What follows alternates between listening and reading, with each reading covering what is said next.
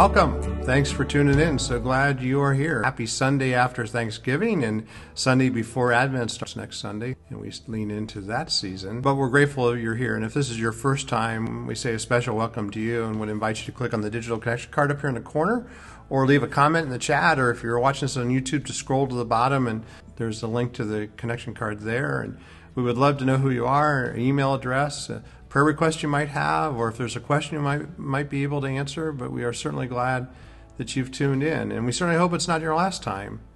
And then if this is your spiritual home, we say welcome to you also and are grateful that you've tuned in today. And again, you can use the same connection card, a comment in the chat or at the, in the description here on YouTube, just to connect with us and let us know what we may need to know here.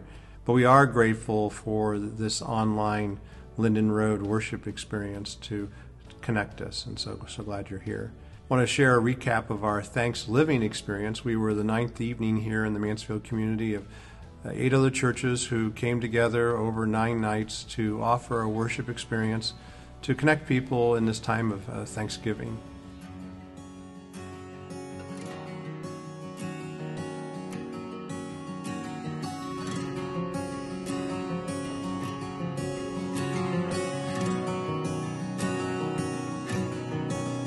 All my words fall short, I've got nothing new. How could I express all my gratitude? I could sing these songs as I often do. Every song must end, and you never do.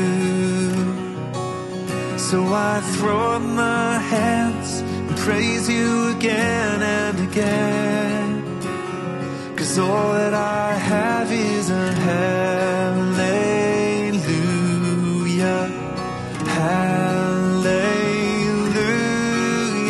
And I know it's not much, but I've nothing else fit for a king except for a heart singing hallelujah, hallelujah. We're so grateful for those that showed up and the experience that they shared in. One other item we want to share is the loss of our friend Dan Feldman. Dan was a key part of uh, who Linden Road has been for these many years. We're going to pray specifically for his wife, Lynn, as she walks through a season. The celebration of life will be next weekend. Dan modeled for many what a servant's heart is, uh, his love for Jesus. And I know it started early in his life, but even as he journeyed in his long career as a Mansfield uh, firefighter here in our community, that it was clear just the way he, he carried himself in so many different ways of, of loving others more than he loved himself. It was an example of Jesus to everyone that he met. Can't, we know that he lost his battle to cancer on Wednesday morning, but we also know that he won the victory in Jesus, and so we rejoice in that. Please be in prayer for Lynn and the children and uh, the rest of his extended family, and as we celebrate a life that was good but uh, was way too short. The church is at a tipping point. In a cultural moment full of distraction from growing division, we're leaving the next generation unseen and with unmet needs. And they're abandoning their faith at an alarming rate by more than one million every year. That's two more people just by the time you finish watching this video. This is important for all of us. Light it up, light it up. Next generation, as they approach adulthood isolated and anxious about the state of the world, without the hope of Jesus or the support from a community of faith, and for the church, as we miss the opportunity to learn from and care for a generation of leaders, thinkers, and innovators whose perspective and tenacity would shape the next chapter of the church and its work in the world. So what can we do?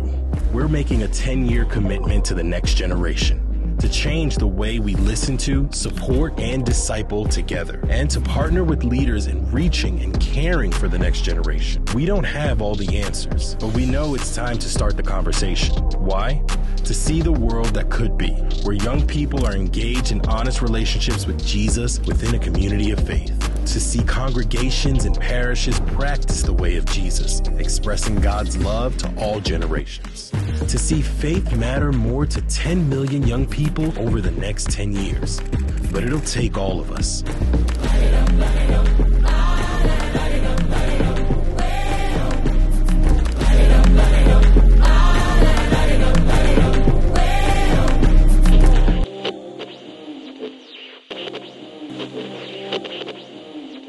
We are in our third and final week of our series called Purposeful Living, where we've spent some time trying to better understand just the culture in which we live, just even the generational culture we live in. We think about the generations as they're described. Gen Z are those that are ages eleven to twenty-six, and then the Millennials are the next older group, which is twenty-seven to forty-two.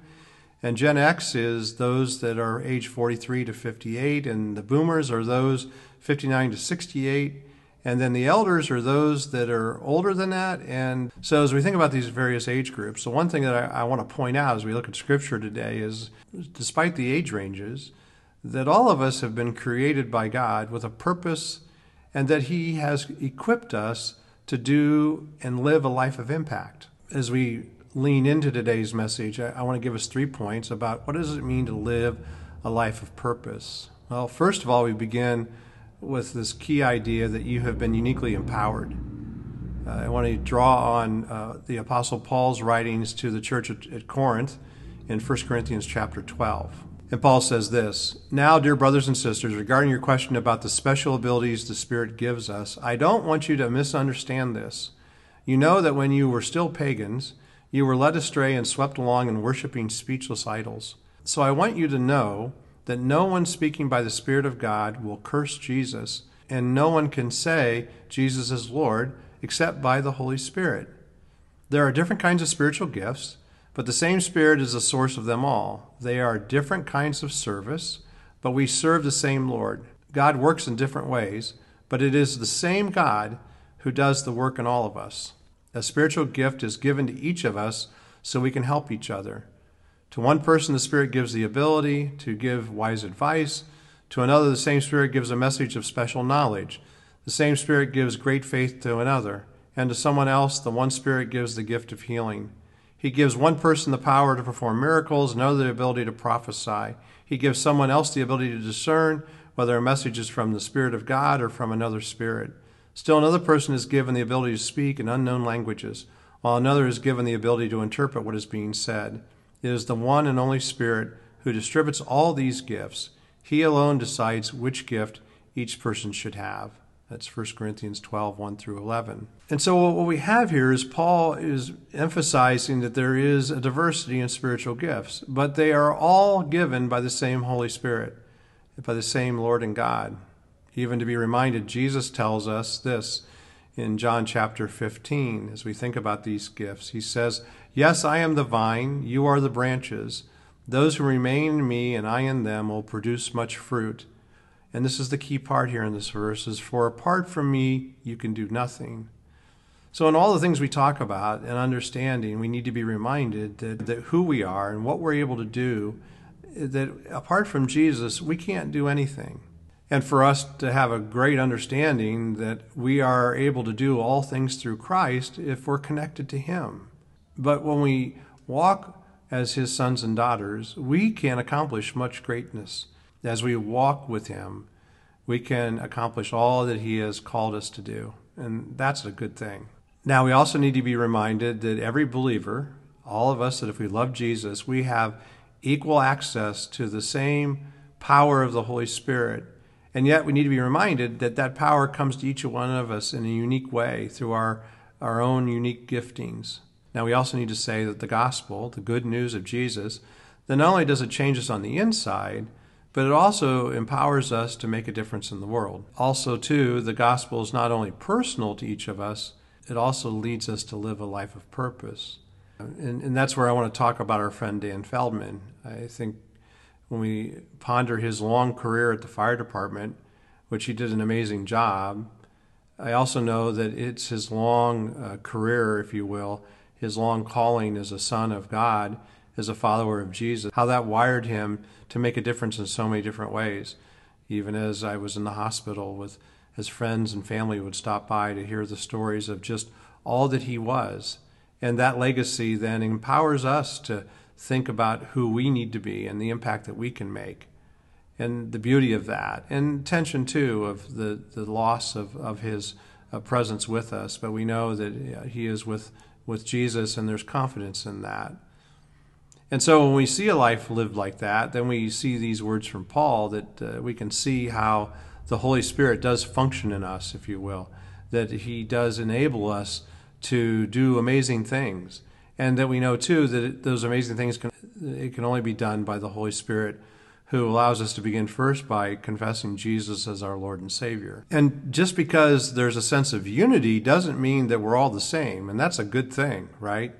In fact, we need to be reminded that unity is not accomplished by where we erase our differences, but it's where we get a chance to recognize how each of us are, are wired and how we're gifted, and how together we can work in harmony to make Jesus known to those around us. Our friends at the Barna Group remind us that despite the times we live in, and they're talking to Gen Z, even though it's relatively peaceful, at least there aren't any world conflicts, although there's a lot going on in the Middle East, that currently most young adults are not optimistic or even uh, th- positive in their thinking about the future. In fact, they say that just two out of five, or forty percent, claim to be optimistic about the future, and that only thirty-four percent say they often feel able to accomplish their goals. And so what drives us in this conversation here, in our worship experience and our message this week, is how do we help all of us in our relationships with each other to better understand how to make a difference in the world? Priscilla Shire, Tony Evans' daughter, says, "Each one of us is essential to the mission of the church." And I think that's so true. And yet I, I think also that the Gen Z, uh, the, our young people, are very much aware of all the things that are in front of us, and all the societal and political challenges that are in front of us, and the divisions that exist. I think they, like many of us, feel overwhelmed by that. So as we've been in this series, part of the conversation I've wanted to help shape in our own minds is, is how do we be a church that can place and empower uh, all of us to have impact in the midst of all this messiness?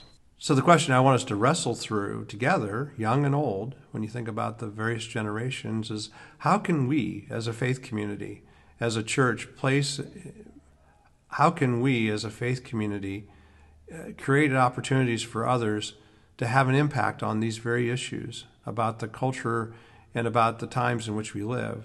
And for our Gen Z friends, part of what we need to do is ask them, what is it that they're concerned about? What is it, the issues that are in front of them that they feel that uh, we should lean into? And, and let's have a dialogue and a conversation about how do we partner together to impact the world. And so we talk about, first, we've been uniquely empowered, and then to be reminded that each of us, that you are a uniquely diverse masterpiece. Again, back to Paul's writings here in First Corinthians chapter twelve, he says in verse twelve, "The human body has many parts, but the many parts make up one whole body. So it is with the body of Christ. Some of us are Jews, some are Gentiles, some are slaves, and some are free. But we have all been baptized into one body by one Spirit, and we all share the same Spirit. Yes, this body has many different parts, not just one." And we see this metaphor of the human body that Paul is writing about here, and it helps us to see the unique design and the purpose of the church. And quite simply, God has created each person on purpose with a purpose. And and then what that does is allows us to see the beauty and the, the reality and the the diversity of how God has wired us. I mean, just uh, look around and see God's deliberate nature and his design and how it plays out in the wonder of his creation. And so what Paul's doing here is he's, he's highlighting this uh, diversity that exists between uh, Jews and Gentiles, and, and slave and free. That what Paul's trying to get us to see here and emphasize in a real way is how all of us, as followers of Jesus, are unified into one body in Jesus Christ, regardless of our race or our social standing or our economic standing and background, that all of us are united in faith, and we're united in who Jesus Christ is, and that we serve together as the foundation for making the world work. It's about us being together.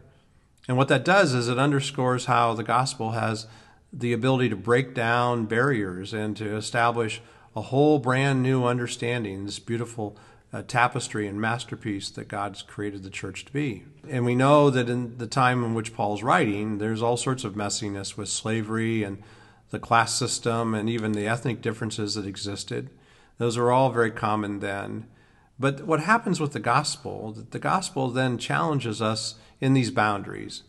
And the beauty that we get to show is the church is a community where these barriers are broken down. And yet what's beautiful in that is the uniqueness of each of us. Each nation or each people group isn't lost. Even the idea of why we did the Godsfield uh, Thanksgiving over nine different nights and nine different churches with nine different traditions and nine different ways. And yet the beauty of being reminded, even as I said, that uh, one song rang true without any planning or coordinating. It was in six of the nine churches chose this song, Gratitude, to encourage us.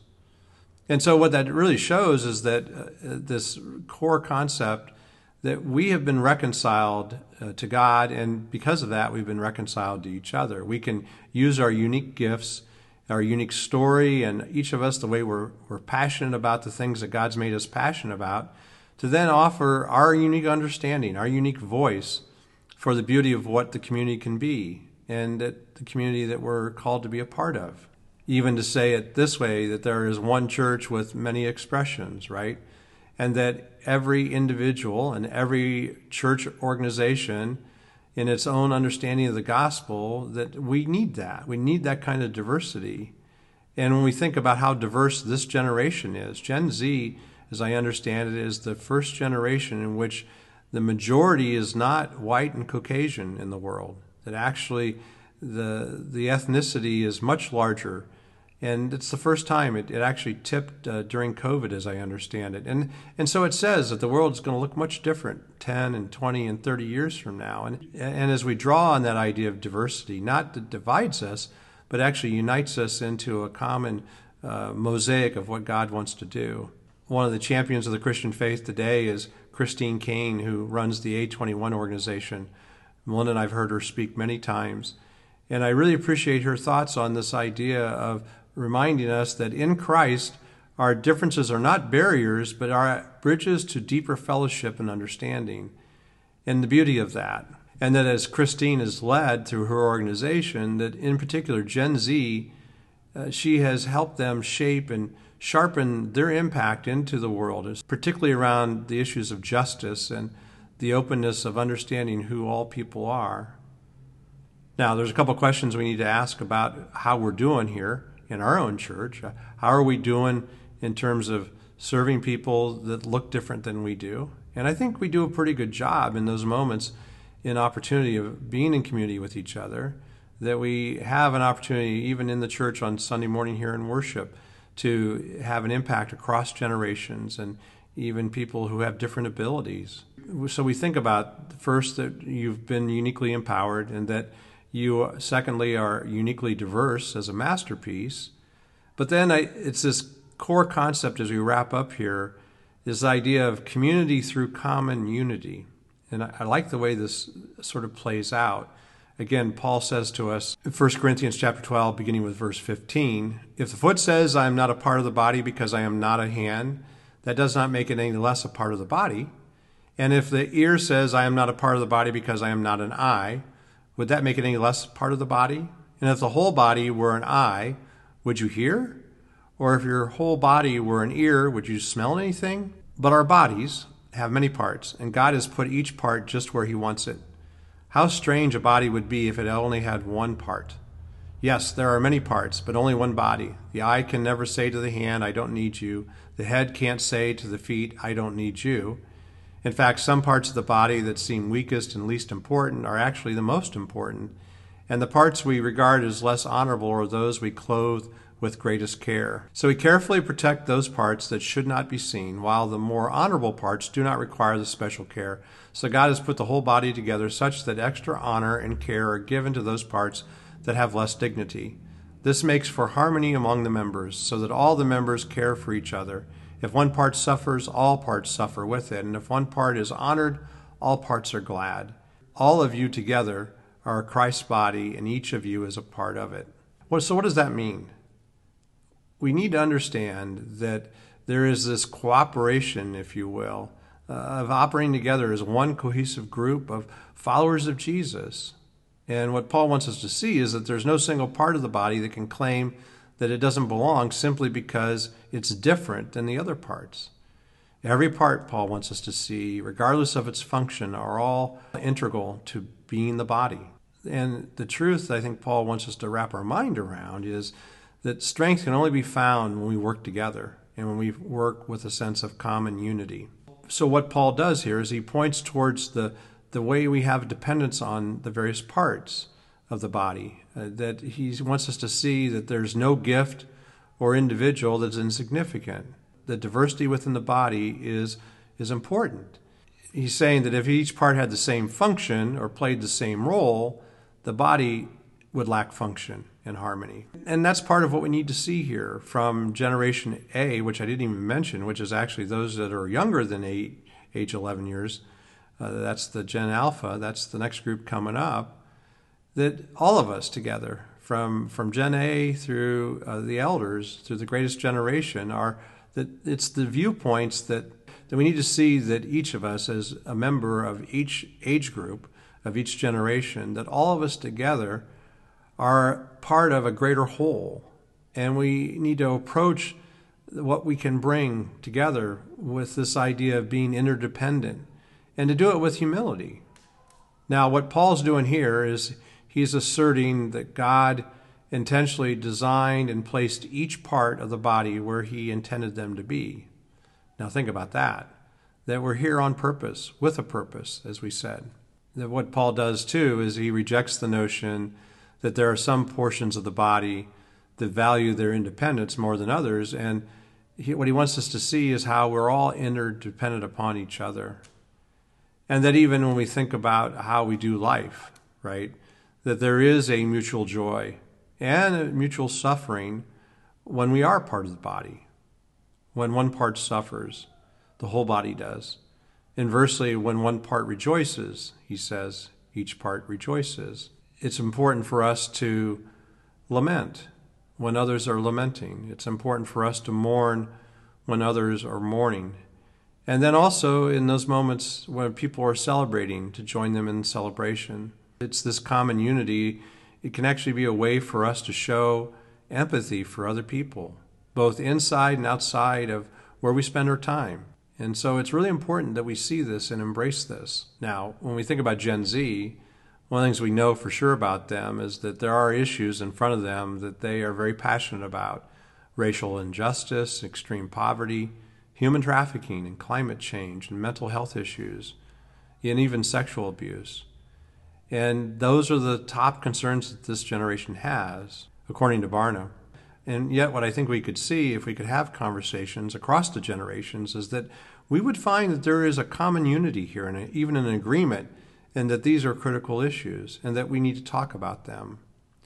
And we know that Gen Z, and we know that those that represent the Generation Z group, that they have a deep care for listening and for hearing the voices of different people. In fact, I want to show how relationships really matter. A story here about Adrian, who is a young man. His friend Jonathan sent him a letter, and it changed the course of his life. Check it out here. I party a lot.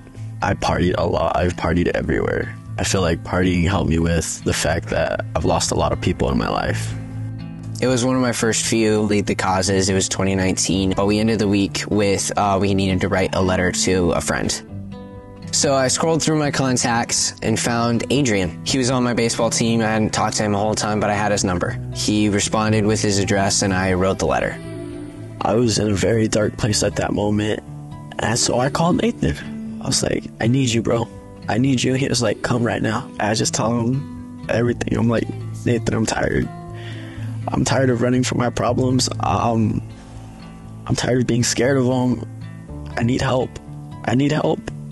And so he told me, he was like, Adrian, bow your head. And I bowed my head.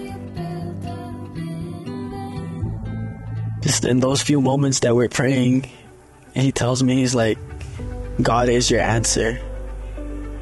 Are you ready to put your faith and trust In that moment, I went from the clouds back down to earth.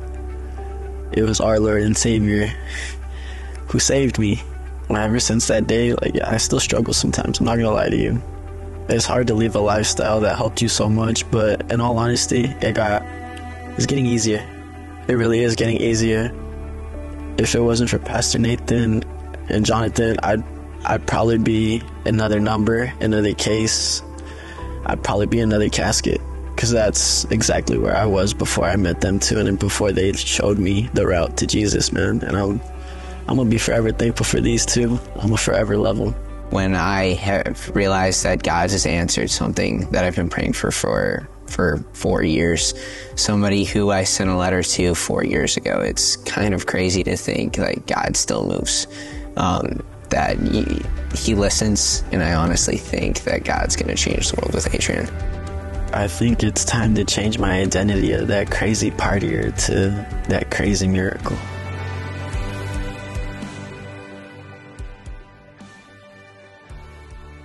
So just like Jonathan reached out to his friend Adrian, I, I wonder if there's somebody you need to reach out to, somebody that I need to reach out to, to just offer a word of encouragement, to offer a moment of just showing our empathy of maybe what they're working through. In this Thanksgiving Sunday, maybe you could take a moment and send a thank you note, send a text message or a quick email to somebody you're grateful for. Because when we do that, it allows us to make the reality of Jesus real in a very practical way.